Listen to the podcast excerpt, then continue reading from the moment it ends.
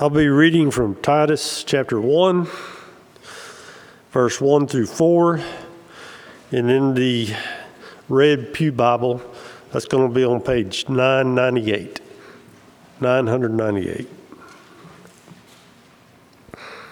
Paul, a servant of God and an apostle of Jesus Christ, for the sake of the faith of God's elect and their knowledge of the truth, which accords with good godliness and hope of eternal life, which God, who never lies, promised before the ages began and at the proper time manifested in the Word through the preaching with which I have been entrusted by the command of God, our Savior. To Titus, my true child, in a common faith, grace and peace from God the Father and Christ Jesus our Savior.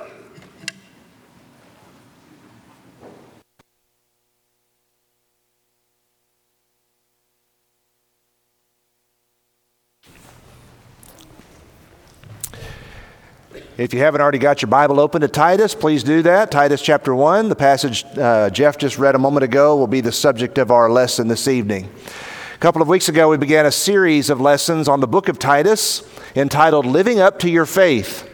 And there's three short chapters in Titus. There are only 46 verses in the book.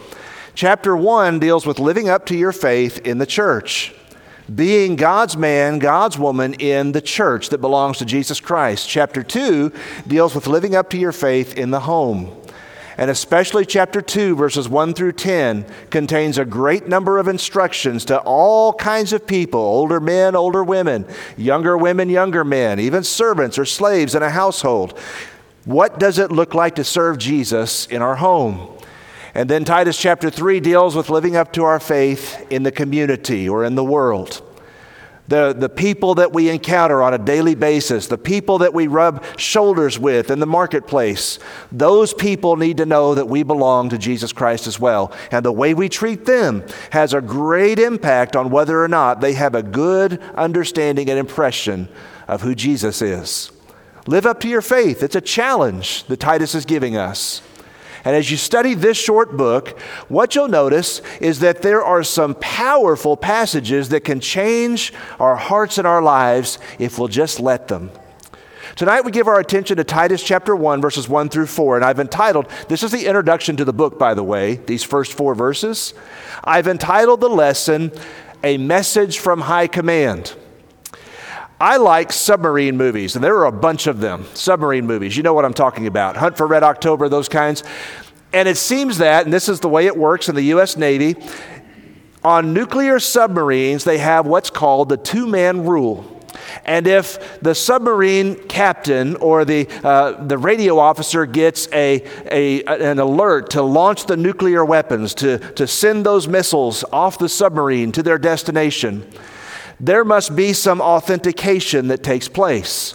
And so if you watch these movies, you'll see that there's usually a box like the one on the screen where, you know, two men have to have keys, and not just one person can launch these missiles, and not just anybody can send the message to launch the missiles. And then they have inside this box some authentication codes, and the codes have to match because, hypothetically, anybody could communicate with that submarine. If you just had the right technology, anybody could send the message to launch the missiles. But they want to make sure that before they push the button and send missiles launched off the submarine, they want to make sure that the message they're receiving to launch is authentic.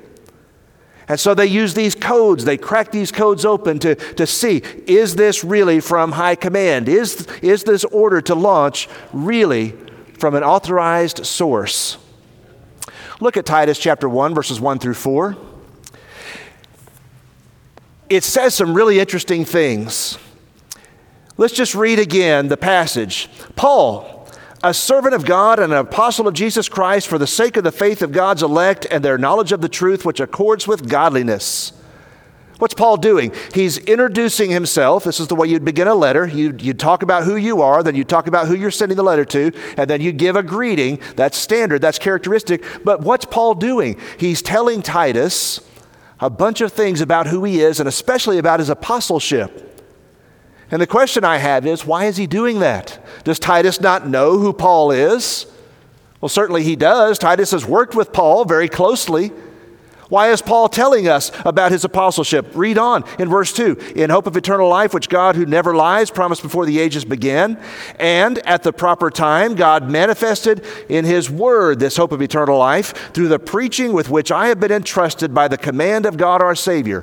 I, Paul, have been entrusted with preaching from God, and I am working for the faith of God's elect, and I'm trying to build up their knowledge of the truth which accords with godliness. That's what he's saying in this passage. Does Titus not know these things? And then he says in verse 4, to Titus, my true child in a common faith. Did Titus not know who he was? Why is Paul saying these things? Grace and peace from God the Father and Christ Jesus our Savior. Grace and peace to you. Why does the book begin this way?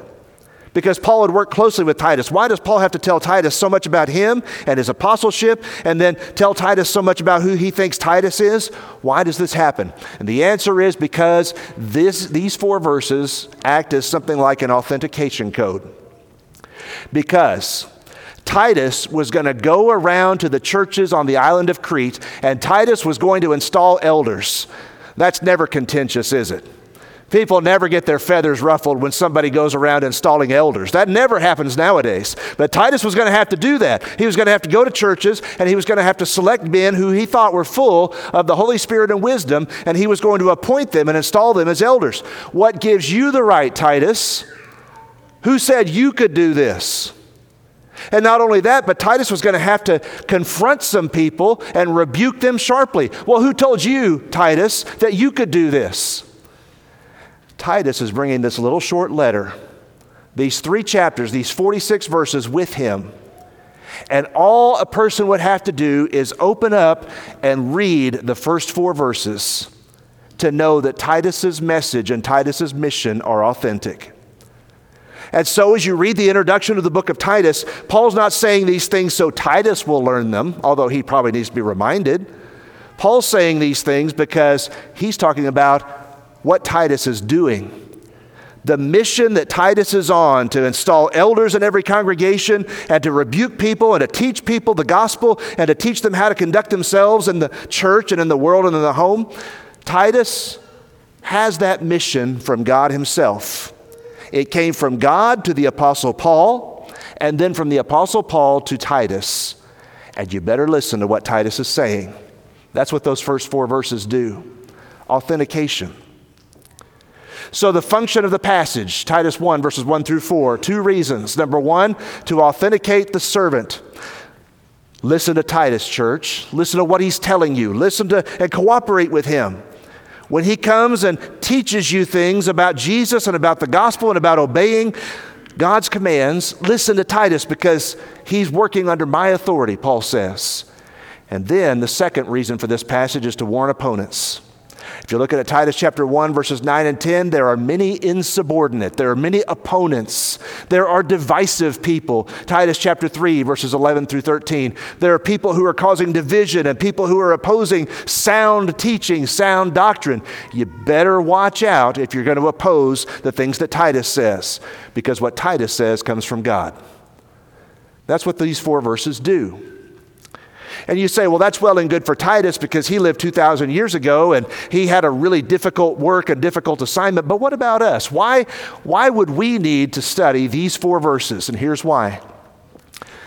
The same principles and the same ideas that authenticate what Titus is saying and doing are the exact same principles and ideas that will authenticate what we are doing.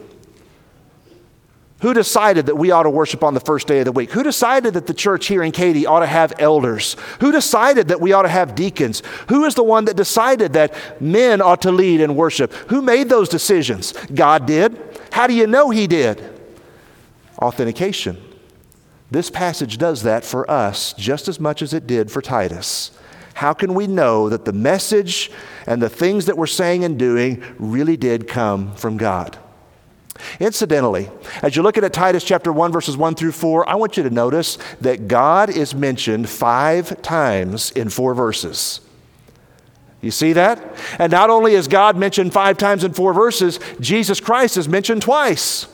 That's 7 references to God. And if you really want to add the word godliness, which means to live in a way that shows devotion and piety before God, godliness is found. And so there's 7 references to God himself and 1 reference to godliness.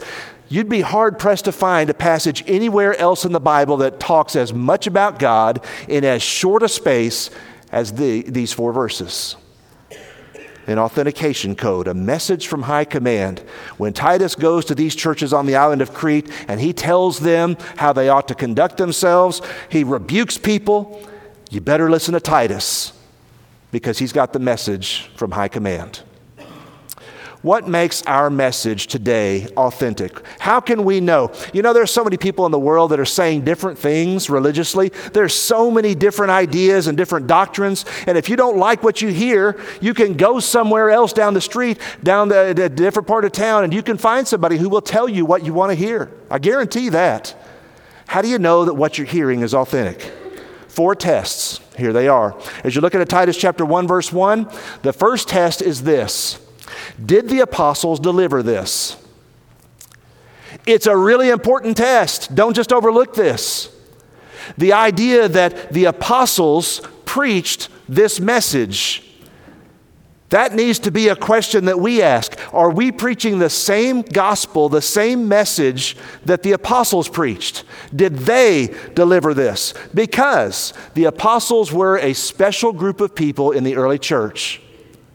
Notice how Paul begins the book. Paul, a servant of God. He talks about his personal relationship with God. I serve God. I've been bought. I'm owned by God. I'm directed by God. He leadeth me. Oh, blessed thought. I'm a servant of God. But more than that, in an official capacity, I am an apostle of Jesus Christ. And the word apostle means one who is sent on a mission. It's a military term.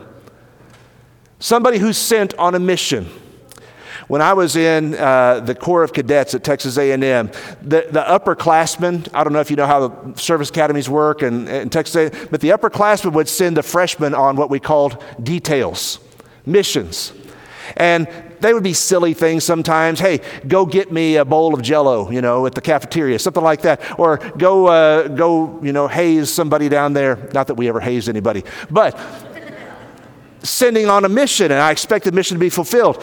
The word apostle means that Paul has been selected by Jesus Christ. Apostles did not campaign for the job. They did not volunteer and say, hey, I'd like to be an apostle. Jesus picked the apostles. He alone picked the apostles. You can't decide today that you want to be an apostle because that's not the way this office works. As a matter of fact, when you look at the New Testament, there were only 14 men who ever became apostles in the official sense of Jesus Christ. You can read your Old Testament from front to back, Genesis to Malachi, and you'll never find an apostle. They did not exist in the Old Testament. Then when you get to the book of Matthew, you'll find that Jesus chose them one by one, Peter, Andrew, James, and John. And Judas died. They replaced Judas in Acts chapter 1 with a man named Matthias. And then Paul became an apostle, and he calls himself one who was born out of due season in 1 Corinthians 15. There were only 14 men who ever served in the official capacity as apostles in the New Testament. And so when Paul says to Titus and to us, I am an apostle of Jesus Christ, what he's saying, I've been chosen for a special mission by Jesus Christ. I've been chosen to take the gospel to the Gentiles and to the people of Israel in faraway places. This is my mission. This is my task. And you listen to Titus because he's doing the work that I've left him to do. I'm an apostle. As a matter of fact, since the original 14 apostles have died, there has never been another apostle in the same sense that Peter or Andrew or James or Paul was an apostle. It is a special role that existed for a short period of time. And here's what Jesus said about the apostles. In John chapter 16, before he departed this earth, Jesus says, I still have many things to say to you. He's talking to Peter, Andrew, James, and John. I have many things to say to you, but you can't bear them now. I'm not telling you everything. Point to me the passage in Matthew, Mark, Luke, and John where Jesus ever talked about an elder, or where he ever gave qualifications for elders. You don't read that in Matthew, Mark, Luke, and John. Why not? Because Jesus still had many things to say, and they could not bear them yet. That information came later. And so Jesus says in verse 13, so apostles, when the Spirit of truth comes, when the Holy Spirit comes, he, the Holy Spirit, will guide you into all truth. And he's not going to speak on his own authority, but whatever he hears, he's going to speak, and he will declare to you, apostles, the things that are to come. So Jesus left the apostles with the mission of receiving more information, more truth, and it was going to come from Jesus himself by means of the Holy Spirit to the apostles, and the apostles were supposed to deliver that to the world. So when Paul says, I'm an apostle of Jesus Christ, he's saying something very significant that we ought to pay attention to. Again, Ephesians 2, verses 19 and 20, he's talking about the church, and he says, you, church, are no longer strangers and aliens, but you are fellow citizens with the saints and members of the household of God, built on the foundation of the apostles and the prophets, Christ Jesus himself being the chief cornerstone. What does that mean? It means that when we strive to serve Jesus Christ and to please Jesus Christ, we have to ask this question. Are we preaching and practicing the same gospel that the apostles delivered to the world? When somebody asks you, what must I do to be saved? Are you giving the same answer the apostles would give? When somebody asks you about the way the church ought to be organized, are you giving the same answer the apostles would give? If not, your message is not authentic. It's not really from God. We rest upon apostolic authority even today, even though those 14 men have been dead for 2,000 years. The message that they delivered is the authentic message that came from God. And we are built on the foundation of the apostles and prophets. That's why Paul leads in Titus chapter 1, verse 1 with, I am a servant of God. I've given my heart, soul, and mind to him, and I am an apostle of Jesus Christ. I want to serve in the way that he's commanded me to serve. Did the apostles deliver the message that you're preaching and practicing? Authenticity test number one. Number two, look at verse 1 again, the latter part of it in Titus chapter 1, verse 1. And the question is this. When we're looking for an authentic message, did it really come from high command? Here's the question. Does the message build faith, and does the message produce godliness? Mark it down in your Bible. False teaching, false ideas always lead to ungodliness. False ideas always, even if it's just, you think it's some esoteric, some, academic idea, if it's false, if it's untrue, if it's not consistent with the gospel and you believe it, it always finds its way into your life, into your words, and it always leads to ungodliness. And so the question of authenticity here is, does the message that you believe and that you're preaching, does it build faith? And does it produce godliness? Notice what Paul says in Titus chapter 1, verse 1. He says, my apostleship is for the sake of God's elect, for the sake of the faith of God's elect. You see that? That first phrase. And so when Paul is sending Titus to Crete and he's going to work with churches in Crete, which is full of liars, Titus chapter 1, verse 12, and full of lazy gluttons and evil beasts, when Titus is going to work with these people, there are three broad concerns that Paul has for them. In the first place, he has their faith in mind. The faith of God's elect. What does he mean by elect? He's talking about the church. He's talking about you and me. When somebody obeys the gospel, they become one of God's elect. And brothers and sisters and friends, that is Old Testament terminology. We say sometimes that in the Old Testament that Israel was God's chosen people, don't we? Another way of saying that is that Israel was, in the Old Testament, they were God's elect. And here's Paul, a Jew, who grew up believing that about Israel, and he was right to believe that. Here's Paul, a Jew, who has now seen the light in serving Jesus Christ, and now, instead of talking about Old Testament Israel, he's talking about the new Israel, the church. And he says, my ministry as an apostle is all about building up the faith of God's elect. The church is the Israel of God. Romans chapter 9, verses 1 through 6. Galatians chapter 3, verses 27 and following. The church is the Israel of God. We're sons of God and sons of Abraham through faith in Christ Jesus, it says there in Galatians chapter 3. We're the elect of God. We're the chosen of God. And Paul says, I'm about building up the faith of God's people. does the message that you hear, do the things that you say to others, does it build up people's faith? Does it cause them to know God better, to understand Him more, to appreciate what He's done, and to put their confidence in God's promises? Notice when you get to chapter 1, verse 2, he talks about in hope of eternal life. You know what faith is? Faith is trusting what you can't see. Faith is trusting that God has made promises and He's going to make good on those promises. And I'm going to live my life for Him. Even though it doesn't make sense to me and even though I can't see the fulfillment of those promises, I'm going to walk by faith. And Paul says, I want people to be faithful to God. I want them to have that kind of faith. Not only that, I'm concerned about their knowledge. Their knowledge of the truth which accords with godliness. In a world, Titus's world, which was filled with all kinds of lies and all kinds of deception, Paul says, I want people to know the truth. Incidentally, as you look at Titus 1, verse 1, the truth, it's singular. I am the way, the truth, and the life, John 14, verse 6. You can know the truth, and the truth will set you free, it says. John chapter 8, verse 32. And the truth is practical. The truth always leads to godliness, a God-focused, a God-centered life. And so, one of the questions that we have to ask ourselves, elders, preachers, Bible class teachers, parents, one of the questions we have to ask ourselves is this. Is what I'm saying to people really from God? Because if it is, it's going to build up their faith, it's going to add to their knowledge of the truth, and it's going to lead them to godliness. And if we tell them anything that doesn't come from God, and we start preaching a message that doesn't come from the Holy Spirit through the apostles to us, if we preach any other message, any other gospel, it's not going to do these things.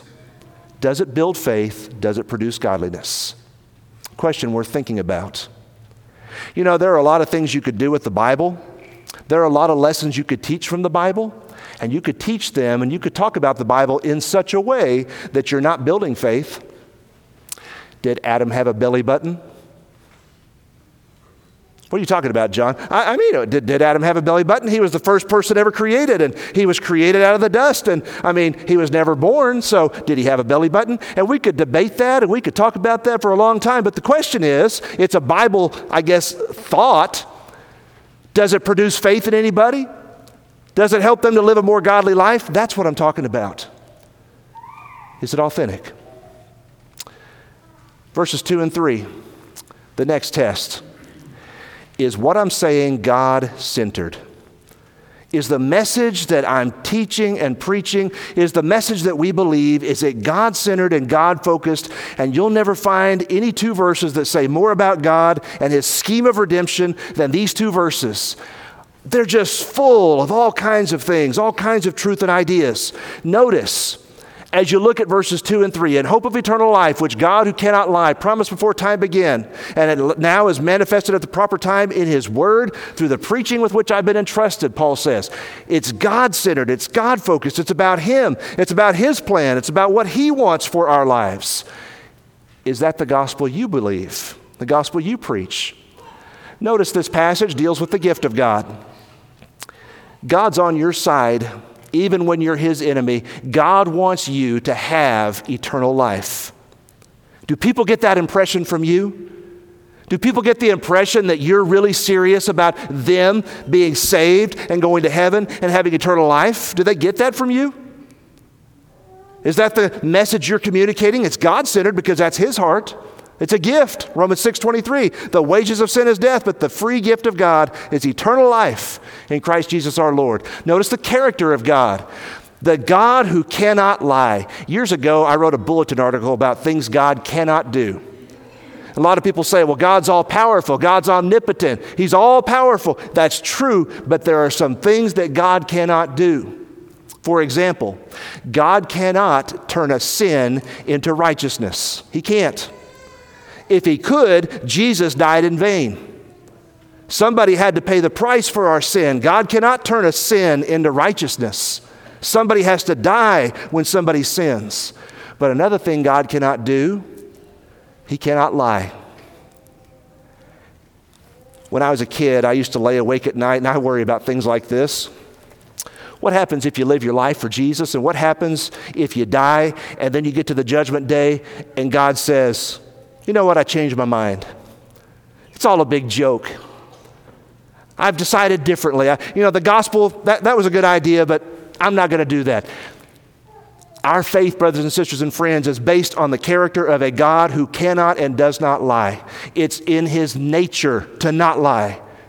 As a matter of fact, Hebrews chapter 6, verse 18 tells us that it is impossible for him to lie. It's a God-centered message. The purpose of God is in view here.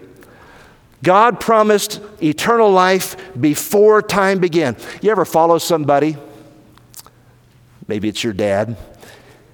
And you get the impression after a little while that this guy really doesn't have any idea where he's going.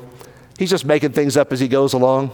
He's leading me. He acts like he knows what he's doing, but he doesn't. God's not like that. God had a plan before time began, and he's not changing his plan for anybody. His plan was promised before time began, and the message that we preach, the gospel that we give to people, that we offer to people, it's about a plan that had its conception in the mind of God before he ever said, let there be light. The timing of God is in view here. At the proper time, God manifested eternal life. He manifested the gospel. He showed it to the world. David and Abraham and Adam and those Old Testament characters, they got a little glimpse of what God had in mind, but they still had no idea about what Jesus was going to come and do. They wanted to look into these things, but they couldn't. And they were longing to see how God's plan would unfold. But then Galatians 4 verse 4 says, when the fullness of time had come, God sent forth his son, born of a woman, born under the law, to redeem those who were under the law. When the fullness of time came, when God decided the time was right, the proper time. Somebody says, well, Brother John, why were there not apostles in the Old Testament? Because God didn't see the need for apostles in the Old Testament. Well, why were there only 14 of them? Because God only saw the need for 14 of them. Why haven't there been any apostles since then? Because it's not the proper time. It's God's timing, not ours. He manifested salvation at the proper time through his word. We teach people the word of God, the message that comes from Jesus Christ. And the message is what's revealed. That's what the apostles are giving to the world. And so Titus is going to take this little short book and he's going to tell those older women how they ought to behave themselves. He's going to tell those younger women how they ought to love their husbands. He's going to tell those younger men how they ought to be sober-minded. They ought to live lives of integrity and character. What gives you the right, Titus? God does, because he's manifested these things now in his word. And we need to listen. This is the plan that God had from eternity past, how we ought to live our lives, how we ought to serve Jesus Christ. And this preaching has been entrusted to us, the apostles, Paul says. And now I want you to take this message, Titus, and I want you to share it with those people on the island of Crete. I want you to build up the church. I want you to create strong congregations. You listen to me. If we emphasize properly the gospel, people are going to say, what a great God we serve.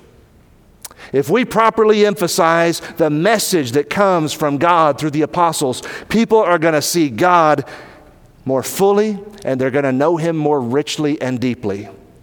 And one of the questions we always ought to ask, and I don't care what topic you're preaching or teaching about, one of the questions we always ought to ask is God at the center of this message? Is his word and his will and his promises and his purposes, are they being clearly brought forth and seen? Are they? Because you can teach a really nice sounding lesson and not very much of God in it. Is it God-centered? Notice how God's referred to. He's God, our Savior, and I love that. I want to tell you why. God's not some monster looking at your life and looking at my life and trying to pick out all the faults that he can. He's not somebody with a hammer ready to smack us as soon as we do the wrong thing. That is not who God is. He is our Savior. He wants us to be saved. He wants us to have eternal life. He wants the very best for us. That's who God is, the salvation of God. And brethren, that needs to come through in the way we talk to people. It needs to come through in the way that we deal with people in our lives. God's on your side. God wants what's best for you. You make yourself an enemy of God. The Bible says what it says about those things, but it's not because God chose to be your enemy. It's because you chose to be his. You need to turn and repent because he wants what's best. He's our Savior. He's our judge, yes, but he's our Savior in this passage. God wants us to preach from his heart, not our own. Is it God-centered? Do people find out and know more about God because of what's being said and what's being believed? And then number 4, test of authenticity. You break those tests. Is this message really from high command? Did it really come from God? Well, is it God-centered? Does it produce faith and godliness? Is it from the apostles? Is it the same message the apostles preached? Is it reproducible in any culture? Look at verse 4.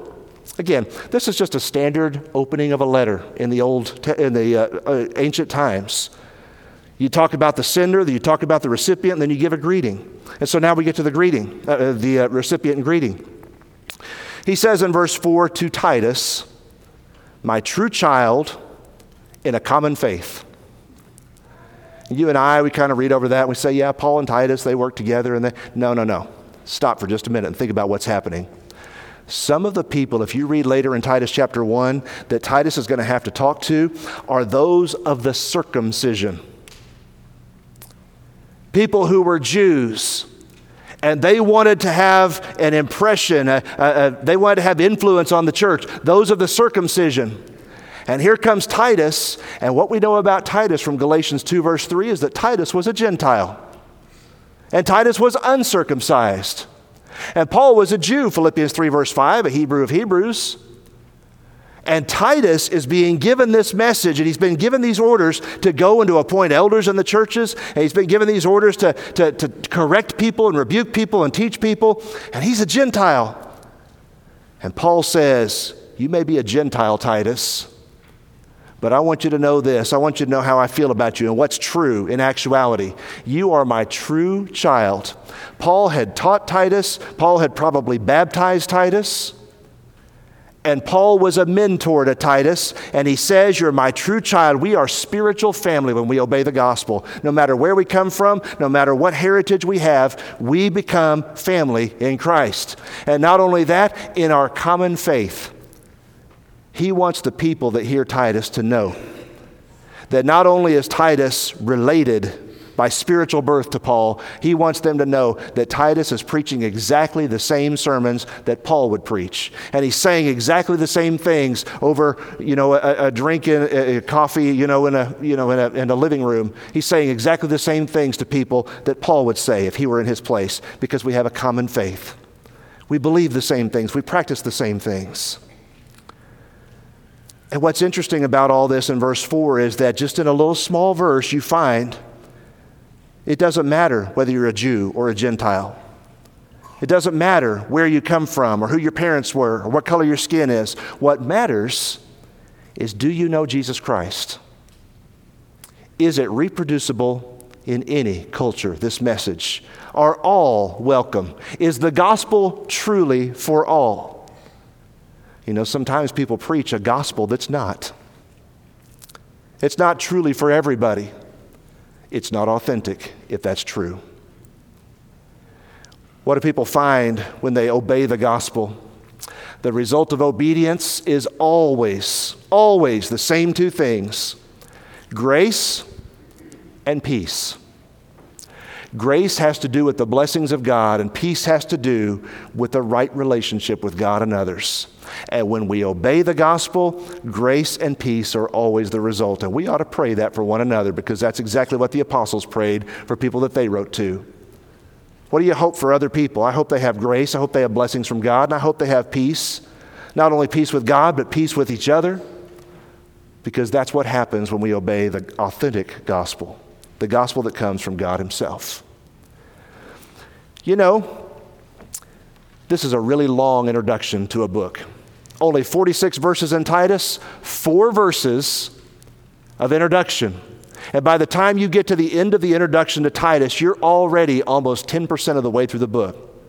Did you know that? Almost 10% of the way through the book, just in those 4 verses.